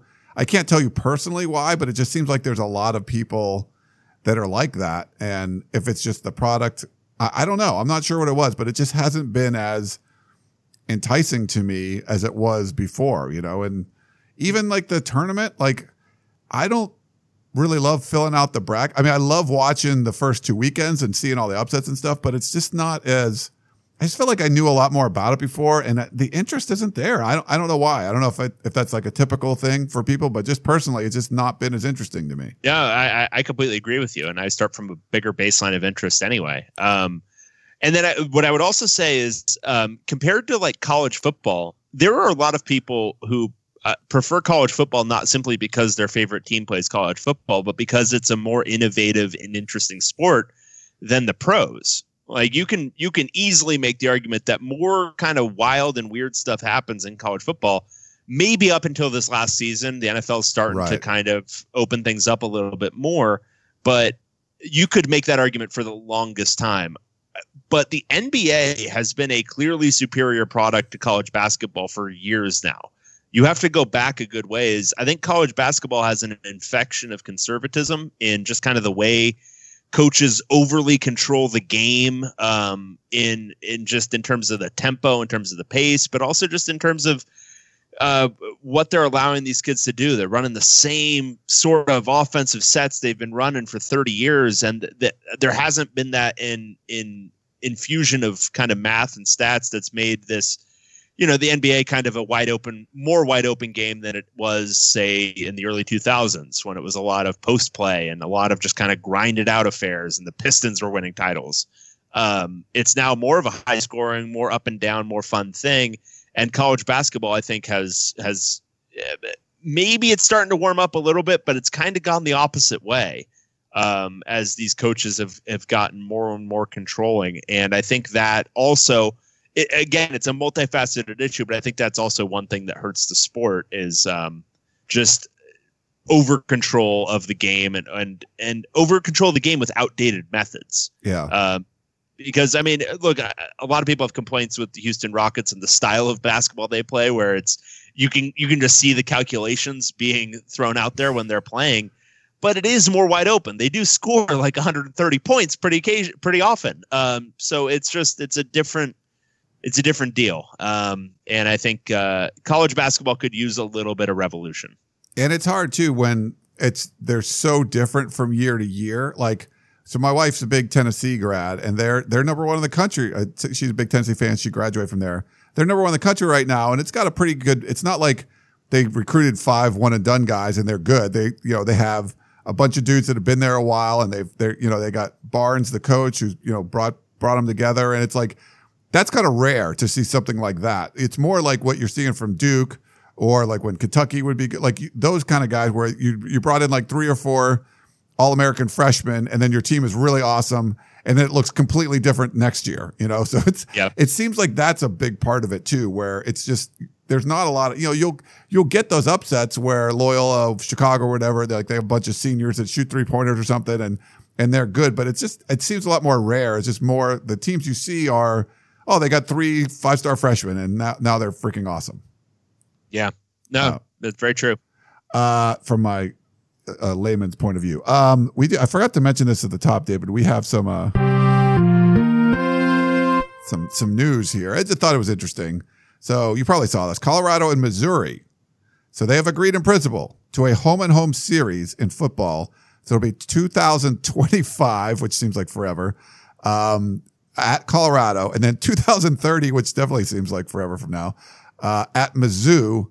So basically, the, the the 2030 game will be the 40th anniversary of the fifth down game that was in Columbia. So when the extra down uh, allowed the Buffaloes to score the winning touchdown in what became their national championship season. So uh, that was kind of a little interesting tidbit I thought I'd throw out there. Okay, Any thoughts yeah, on that? that's I mean, That's a thing. uh, a, a vaguely SEC team versus a vaguely Pac-12 team. I think it'll be great. Yeah. Uh, we got something from Mark. Technical difficulties. Uh, two questions for you. First, I have an idea how Larry Scott can make up the ever widening gap in revenue between Pac 12 schools and other Power 5 conferences and wanted to know your thoughts. Larry can travel the country uh, winning bar bets by asking random people whether Arizona State has a water polo team or an ice hockey team. Seriously, I was floored to learn on the podcast that ASU has an ice hockey team, but not a water polo team. No one would guess that ever. It makes no sense, and this and thus uh, perfectly emblematic of general Pac-12 strategy. Thoughts? I was stunned as well when I read that live on the podcast. yeah, I didn't. I didn't realize that either. Um, but cool. I knew about the hockey team. Uh, I didn't know that they didn't have a, a water polo team. Uh, secondly, I saw that you tweeted about having quote unquote technical difficulties in recording the podcast with Brandon Huffman, which seemed to involve some nice Hawaiian beers. Cheers. This made me think if the Pac 12 were a brewery, what type of beer would each Pac 12 school be? Thanks as always for the great podcast. Oh, God, that's going to be hard. that one's hard mostly because um, I am a non-particular drinker, um, and I don't get like I, I- look. I can tell you the difference between a crappy beer and like a nice or intended to be nice beer, but I just don't care. Like I, I look. Uh, can we all just have a serious conversation about the idea that like alcohol? The reason it's an acquired taste is because it doesn't taste good. Like the, the it's the whole idea is you acquire it for another purpose. It's sociability. It's to get your head bad. It's a wide variety of reasons you drink. It's not because it tastes great. Like that's not why you're drinking a beer. I mean, it tastes fine after a while, or it tastes like good after you learn it, and you're. But it's not like it's. It, it's not like a glass of chocolate milk. Like glass of chocolate milk, you give that to a two-year-old, they're like, "Hey, that's great." Glass of beer, you give that to a two-year-old, they put you in prison. you know, there's just let's. All right. Anyway, um, I have no. So I mean, the- that'd be really hard. I have no idea how we would give it a beer to every school. No, and uh, this one I feel like would cause even more like anger and resentment than us uh, assigning dogs. Because like the people who get sensitive about beers will get super sensitive about beers. Like they'll There's no say, way that "No, no, hoppy, no." crappy beer would be representing the Cougars. Come on. No, I'm this particular IPA that tastes like drinking a freaking flower. I'm that one. It's funny. I like um I like the reds and ambers, and I, I don't know. I just it's whatever my palate. I don't, but I can't tell you like, oh, that's more of an oaky. Or I, I don't know, but I just I know I like those, so I always look for like ambers and stuff and uh, red beers. Um, I'm I'm canceled by beer drinkers because I always like I I like pilsners if I'm drinking something that's light, and I like stouts, and that's that's Oh, pretty yeah. much it. And I'll drink everything else, but like if I'm actually going to like pick my preference, that's probably it, yeah, and that just does not appeal to people. interesting. But it, maybe some maybe people have some ideas out there. This this was more. We never get them when we ask for. Well, sometimes we get them, but specific stuff. So if there's like a specific beer you think should be associated with a specific school. Um, like maybe like there'd be some kind of red beer would be with the Sun Devils, you know, I don't know, maybe something like that. But um, or you could drink something with some uh, you know high gravity drinkability, Yeah. The other f- the fun thing, I wanted to bring this up to Brandon when we were or the talking. cool mountain taste of the Rockies. There's, Ah. there's lots of good beers out there. I guess like Coors Light would be Colorado, right? So shit, Yep. I'm not going down this road, okay? Because they're made there. Um, but yeah, if you ever like, you, if you say something like, you know, Brandon's from the Pacific Northwest, he's up there in Seattle. He's from Southern California, but you know, he's up in there Seattle. If you say something like, yeah, I don't really like the uh, the the craft brew scene from the Pacific Northwest. It just that you know, it just doesn't float my boat. I think it's overrated. They'll, they- they'll flip out at you like, don't you know Portland's got Oh. the best blah, blah. You know, it's so. yeah. I, IP, IPA nerds. They're the. I mean, they're just. They're one of the worst subsets of society, and I realize that's probably fifty percent of our user or of our listener base. But oh man, I, I mean, I like drinking IPAs and stuff, but I don't like get super passionate just. about I mean, like, yeah, IPAs can be good. It's also sometimes like drinking a flower that's been in your armpit for a while. Like, it just. I'm I'm now I'm I'm I'm like leaning into throwing fire at these people. Like I'm, we are going to get some hate mail. Yeah, It's okay. that's. Uh, All wanna- right. Uh, yeah, Thomas. Hey, Thomas. How are you? Down the rabbit hole with DirecTV. Mahalo, guys. I know you both are skeptical that DirecTV thinks the Pac 12 network is a pawn of Comcast.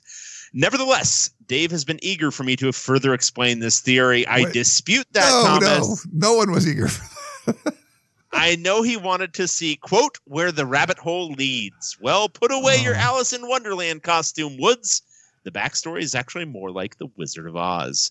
As you probably know, the LA Dodgers have their own separate TV channel too, and it isn't carried by DirecTV either. That's because the team decided to partner with Time Warner Cable a few years ago to create their own network and then license it to other providers. DirecTV, however, thought the asking price was too high, so it actually leaked Time Warner's offer to the other cable companies wanting to carry it.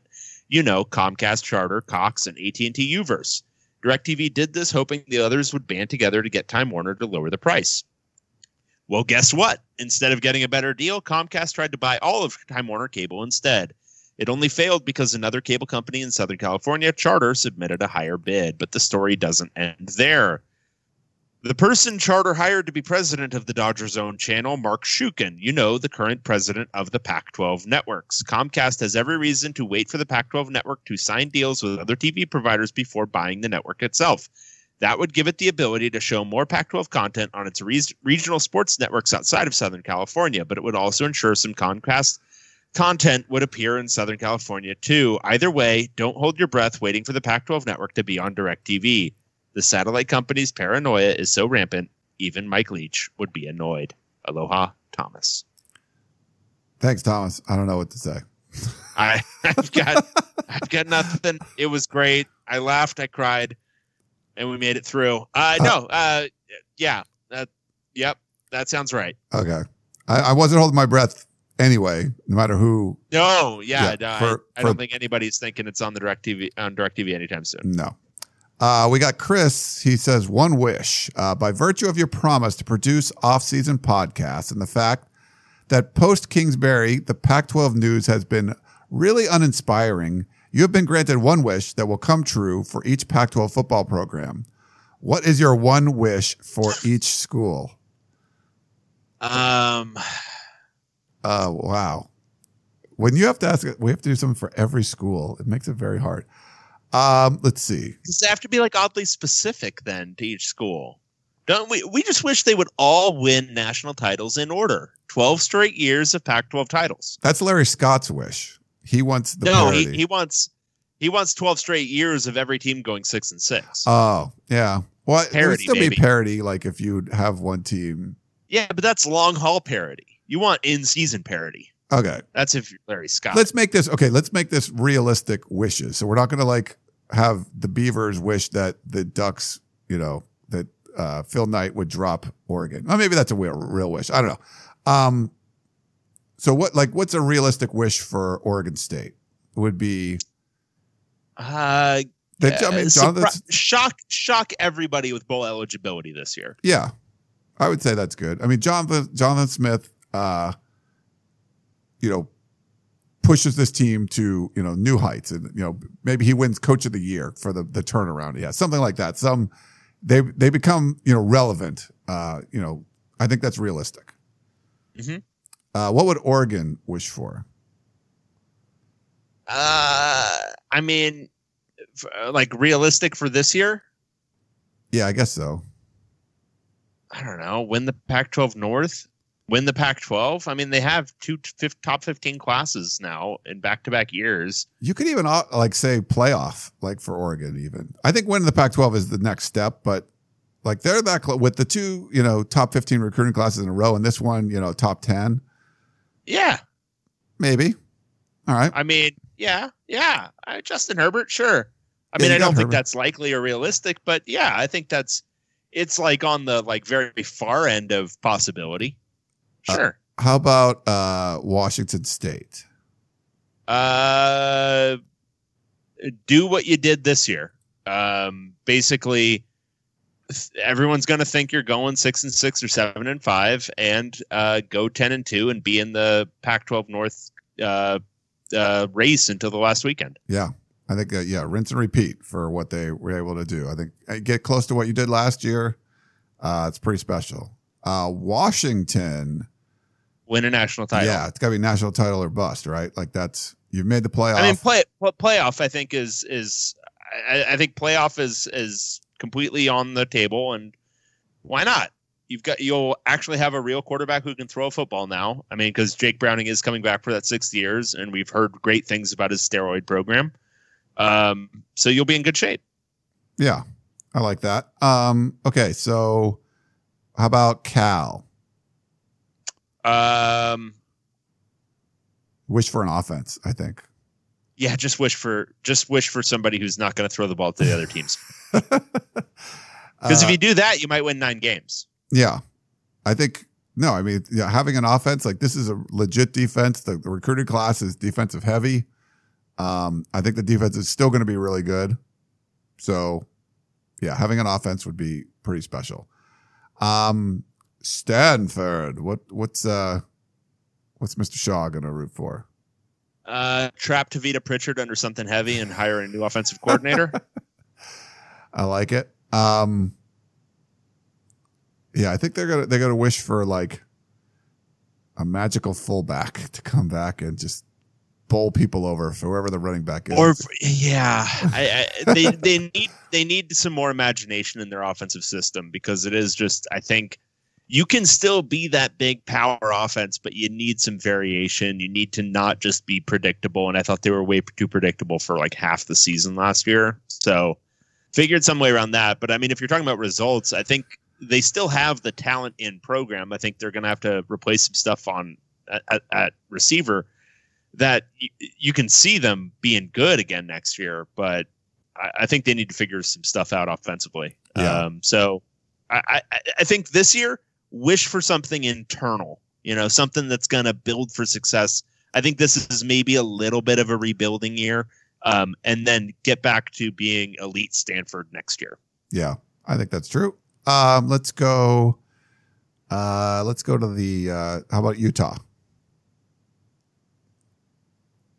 Hmm. Win the Pac-12. Yeah, I think that I think that's the goal. I think winning the, you know winning the South last year was was great. Um, I think just being you know having a consistent and potent offense. I think if you do that, I think the defense is going to play well. I think you know you get a lot of good line play.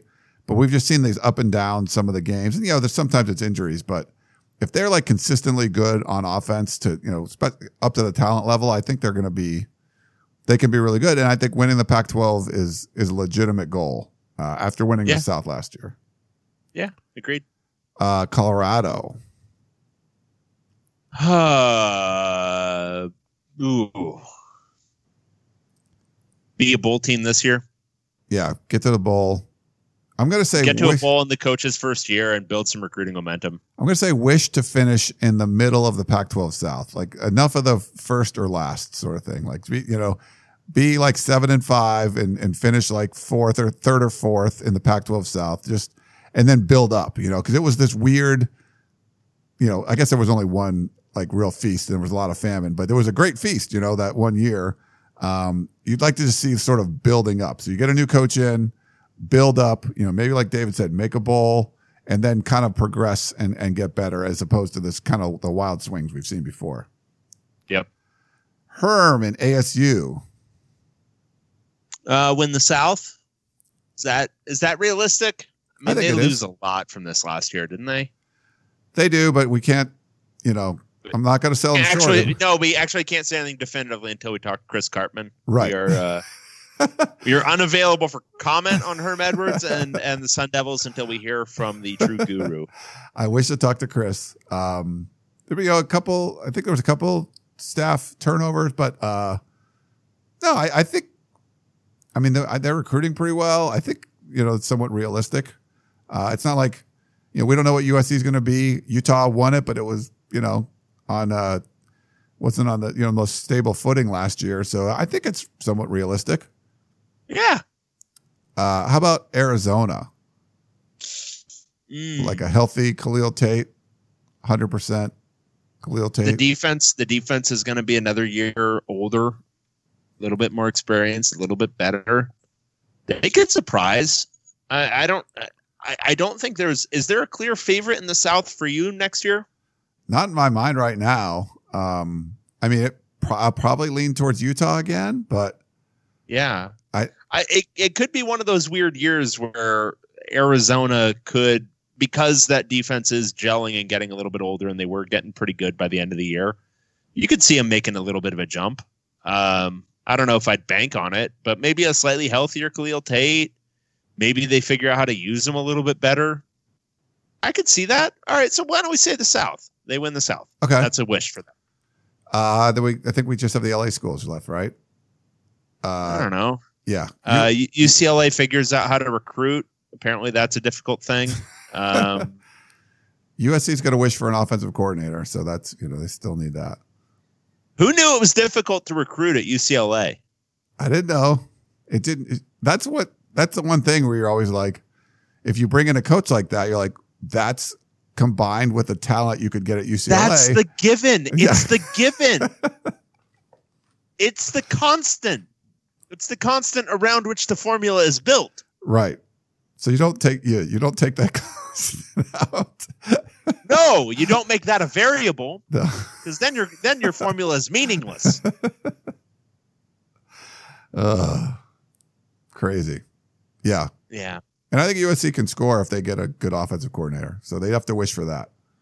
Yeah, and if uh, if that offensive coordinator opens up the competition and allows their best quarterback to play, that would also be good. I'm still, yeah, I'm a, I'm a, I'm like one of the last like JT Daniels. You're a guys holdout. out there. You're a I'm a holdout. holdout.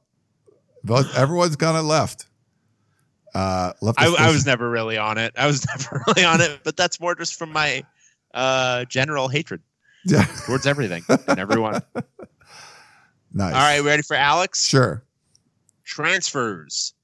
Quick question, boys. What are your thoughts on all these transfers? More evident because of the transfer portal. Good thing for the game. We give high school kids a tough time because they transfer from one school to another, then another. Is it hitting college more now? Thanks for keeping the podcast alive during the offseason. Alex from Pasadena. I don't think there's more. It doesn't feel like more to me, but maybe it is. It's. I you think, it's a little more, but it's a, it's definitely more publicized and having like this mysterious transfer portal out there. I think the grad, the grad stuff has certainly contributed because there was always a deterrent. You know, it's like I don't want to go sit for two years or whatever. Like, hey man, you graduate from college. uh, and you can go wherever you want. That that was a you know I think, and it's helped people. You know, you've seen guys transfer with like two years of eligibility. Uh, it, you know, and kudos to those guys. Like you graduate in three and a half years or something, and then go play two years somewhere else. That's awesome. Um, but I I think you're seeing a little bit more now. And then like the the Blake Barnett's of the world, like we were just talking about, uh, Devon Modster. Like you're seeing some guys that can get out. There's seems to be other new ways to sort of get out of sitting out. Um, and then certainly with the quarterback trend, it's just, you know, it's just not a position where you can go and be part of a rotation most of the time. So, uh, I think you're seeing a lot. I, I think you're seeing, there's probably, you know, a few more that are happening, but it's a lot more, um, I think it, it's more evident, like you said, because of the transfer portal. Yeah, and I would say largely good thing for the game. Uh, it gets, I think, it gets more of these talented guys on the field earlier in their careers, uh, especially at quarterback. It does make it more challenging, I think, for football staffs. Like, I think it does have to, it does change your strategy, especially in respect to recruiting quarterbacks. I remember back in the day, the rule was always you take one and exactly one every year, and that's it. Um, and now I think you'll see more and more schools take multiple quarterbacks in a year. And obviously that happened on occasion in the past, but I think that's going to happen more and more, especially because there's going to be a lot of good ones on the transfer market. And we know how much coaches like experience. Um, so I, I, think it's going to change uh, maybe some particulars of how you recruit. Maybe you don't fill up on pure high school recruits. Um, you know, you fill up to like 20 or 22 and then you see what the transfer market is looking like heading into February. Um, I think it could change some things like that, but um, I think that makes it more interesting. Um, college football obviously doesn't have the problem that high, that college basketball does, which is kids being able to leave school for an entirely different thing. Um, the NFL or the the NBA in that case, uh, very quickly. Uh, college, they're in for three years no matter what, so they have to find a place where they can play. So I think the end result is it gets more players on the field at different places and uh, makes it probably a more competitive game from top to bottom when you start at the you know the low FBS level all the way up to the top. I mean, obviously the top four teams are going to be the same every year, as we're quickly realizing. But uh, everyone below that can be kind of uh, competitive with each other, which is kind of cool. Yeah, and I, I think it's a good thing for the game, and it's anything that's good for the players. I'm for. I know there'll be some coaches or administrators or whatever they're complaining about. It's like, you know, if any one of us, when we're in college, wanted to leave and go somewhere else, we could do that. You know, and we're we've put so much restrictions on them, so I don't have an issue. Uh, I think it's good for players. It might, you know, it might hurt the game a little bit down the road. I, it's hard to say if it keeps getting worse and worse, but uh, I agree with you, Dave. I think you know you'll get more good players on the on the field, and um, I'm like like the UC Davis running back that came down to UCLA, Joshua Kelly, Josh, I yeah, mean, who almost who almost went pro. really, Yeah, Oh. because he had such a good year, he almost went pro. So that's that's that's one of those things that can happen. I think in uh, a more transfer friendly uh, friendly system. Yeah, and- you can get a guy who can, you know, suddenly make an impact at the FBS level when nobody thought of him as a prospect out of high school. and he wasn't even like killing it at UC Davis, right? Like he just No, No. no, just you know, uh, s- obviously UCLA saw some things it liked in him, but no, he was a walk on transfer. Yeah. And I think it, it helps good coaches too, because you have to evaluate these other guys now also. And so you can like, if you can find a guy like that, you're like, you know, I think he's going to be really good. And you bring him in, it's either a waste of a scholarship or he's really good. And then, you know, you go from there. Uh, let's see. This is from Kevin recruiting comma playoffs. First off, May I, okay, this is from January 11th, so I'm not sure what game he's talking about. You might remember. He said, May I compliment Dave, who channeled his inner Bill Walton on a great article on 247 about the game Thursday night. It was God no, God no, twelve days ago. it was absurdist heaven, especially as Mr. Absurd himself was calling the game. So I assume it was a UCLA basketball game that Bill Walton was calling, or maybe it wasn't. I don't know. okay, I, I remember the I remember the story. All right, okay, I'm right there. Okay. Uh, do you, what game was that? Do you know? Or I don't remember who was playing. I just remember writing a story. okay. That's all I got. Now this is good because we've already had our guest on. so when you have your recruiting guest on, is it possible to do a little primer on the rating process? If. Next week when we talk to Greg Biggins, perhaps. yeah, if- Or Blair, or whoever we're getting on next week. yeah. He's just he said he's just curious about uh, aspects. I'm gonna oh, go ahead. uh, let's just let's just let's just uh Should we save it? let's yeah let's just save this. I'm putting a star in it, so Okay. we'll hopefully next week. All right.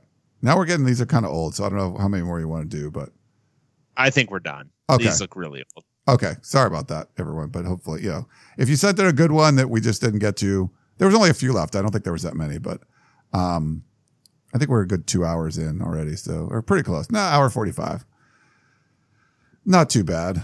Uh, that's good stuff. Brandon is like a freaking encyclopedia, and uh, they're really good. When you talk to people like that, like you know, when I talk to like a Bruce Feldman, or you talk, and they're like able to talk about, oh yeah, that was the he was the strength coach for Northern Kentucky, and he went to, Bla-, and you're like, how the heck Well, do you remember all that especially stuff? when when we're talking to each other and like I I like I lose the ability to like remember more than a hundred English words. You can remember the name of absolutely nobody. Like what are why are people listening to this? it's entertainment, David. I But- guess. but there's there's certain jobs. you're just listening to two dudes whose like brains are melting at the end of a day. That's all that's all that's going on here. But like if we're covering a team, it's very different covering a single team, and you can usually keep a lot of that stuff in your head, and it's not it's not always easy, but you you, you can get by. But if you're doing like you're covering college football on a national level, if you're doing you know college basketball that way, you're Brandon Huffman talk about recruits, and when you're saying like oh they recruited out of this high school last year, it's like you remember which school the guy went to, who recruited him hardest from which different schools, and then people transferring stuff. There's a lot to remember, and and those guys can just kind of rattle them off from all over the country, and then you go But- like what you go to All Star Yeah. game, and they're like know who everyone is, and I'm like I'm trying to find the dudes that USC is interested in, and remembered the like five guys or something, and they know like everybody there. It's crazy. I don't remember people I've had like conversations in person with. like I'm like, "Oh, you're who again?" Like I just I, maybe it's facial blindness, I don't know, but I also like if you ask me a detail about a football game that we talked about on this show that I watched last season, I will have no idea. and there are people who are like, "Oh yeah, that was the 1987 Monday Night Football game on September 12th. Uh yeah, they kicked that field goal." And I'm like, "I I don't even know what teams UCLA played last year, and I watched every game.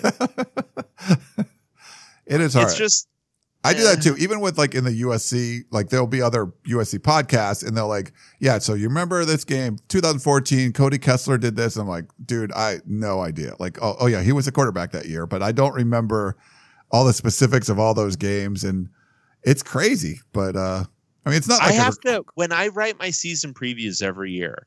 I have to like go back and like read the stuff I wrote the previous year, which is first an awful experience. Never read anything you write.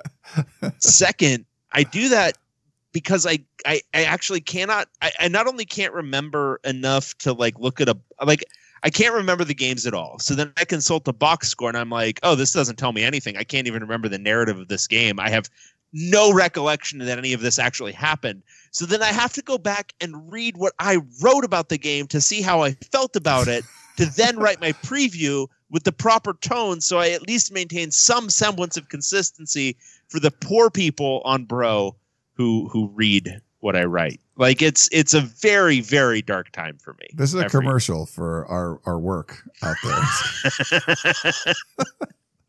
it's not a commercial for my memory. It is Yeah. not that. Mine's pretty bad. I, I think sometimes though, like if you go back and read, oh, oh, okay, I'll remember that. But if you try to recall, like, oh, don't you remember the UNLV game? And I'm like, not really. Okay. And if you kind of like, oh yeah, they came back in the fourth quarter. Okay, I kind of remember that now. But it takes, it takes some jarring. You know, it's like you don't really. It's not really.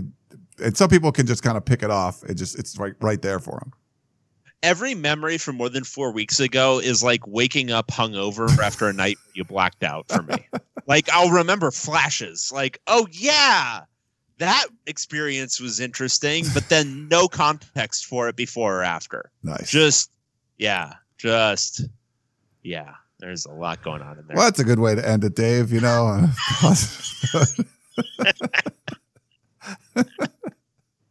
well, at least we're having fun. Hopefully. Well, we are entering the off season, as you can tell on Yeah. this podcast. Uh, so the plan is next week we'll get Greg Biggins on. We'll talk Pac-12 South. So if you have any specific questions for him, I don't think we've actually asked Greg yet, but we'll assume he'll do it, right? He'll do it. if not, we'll get Blair. I don't think. Blair We're was an a- organized show and uh, polite people. That's who we are. yeah, and they'll they'll say yes. They they like us. Um, All right, but yeah, so we'll do Pac-12 South uh, recruiting next week. Any specific questions for a recruiting expert, we could you feel free to send them in, and uh, we'll do that. We'll That- probably forget to ask them during the segment, and then we'll get to them afterwards, and then say sorry. But please send them in. Right. I'll try to look at it, but we probably won't. But uh, yeah, we'll we'll Dave starred that one, so we'll go back and uh, it was about the rankings, so we'll try to get Greg or whoever to talk about that. Um, all right. Well, that's David Woods. I'm Ryan Abraham. We are the podcast of champions. Thank you so much for tuning in, and we will talk to you next time.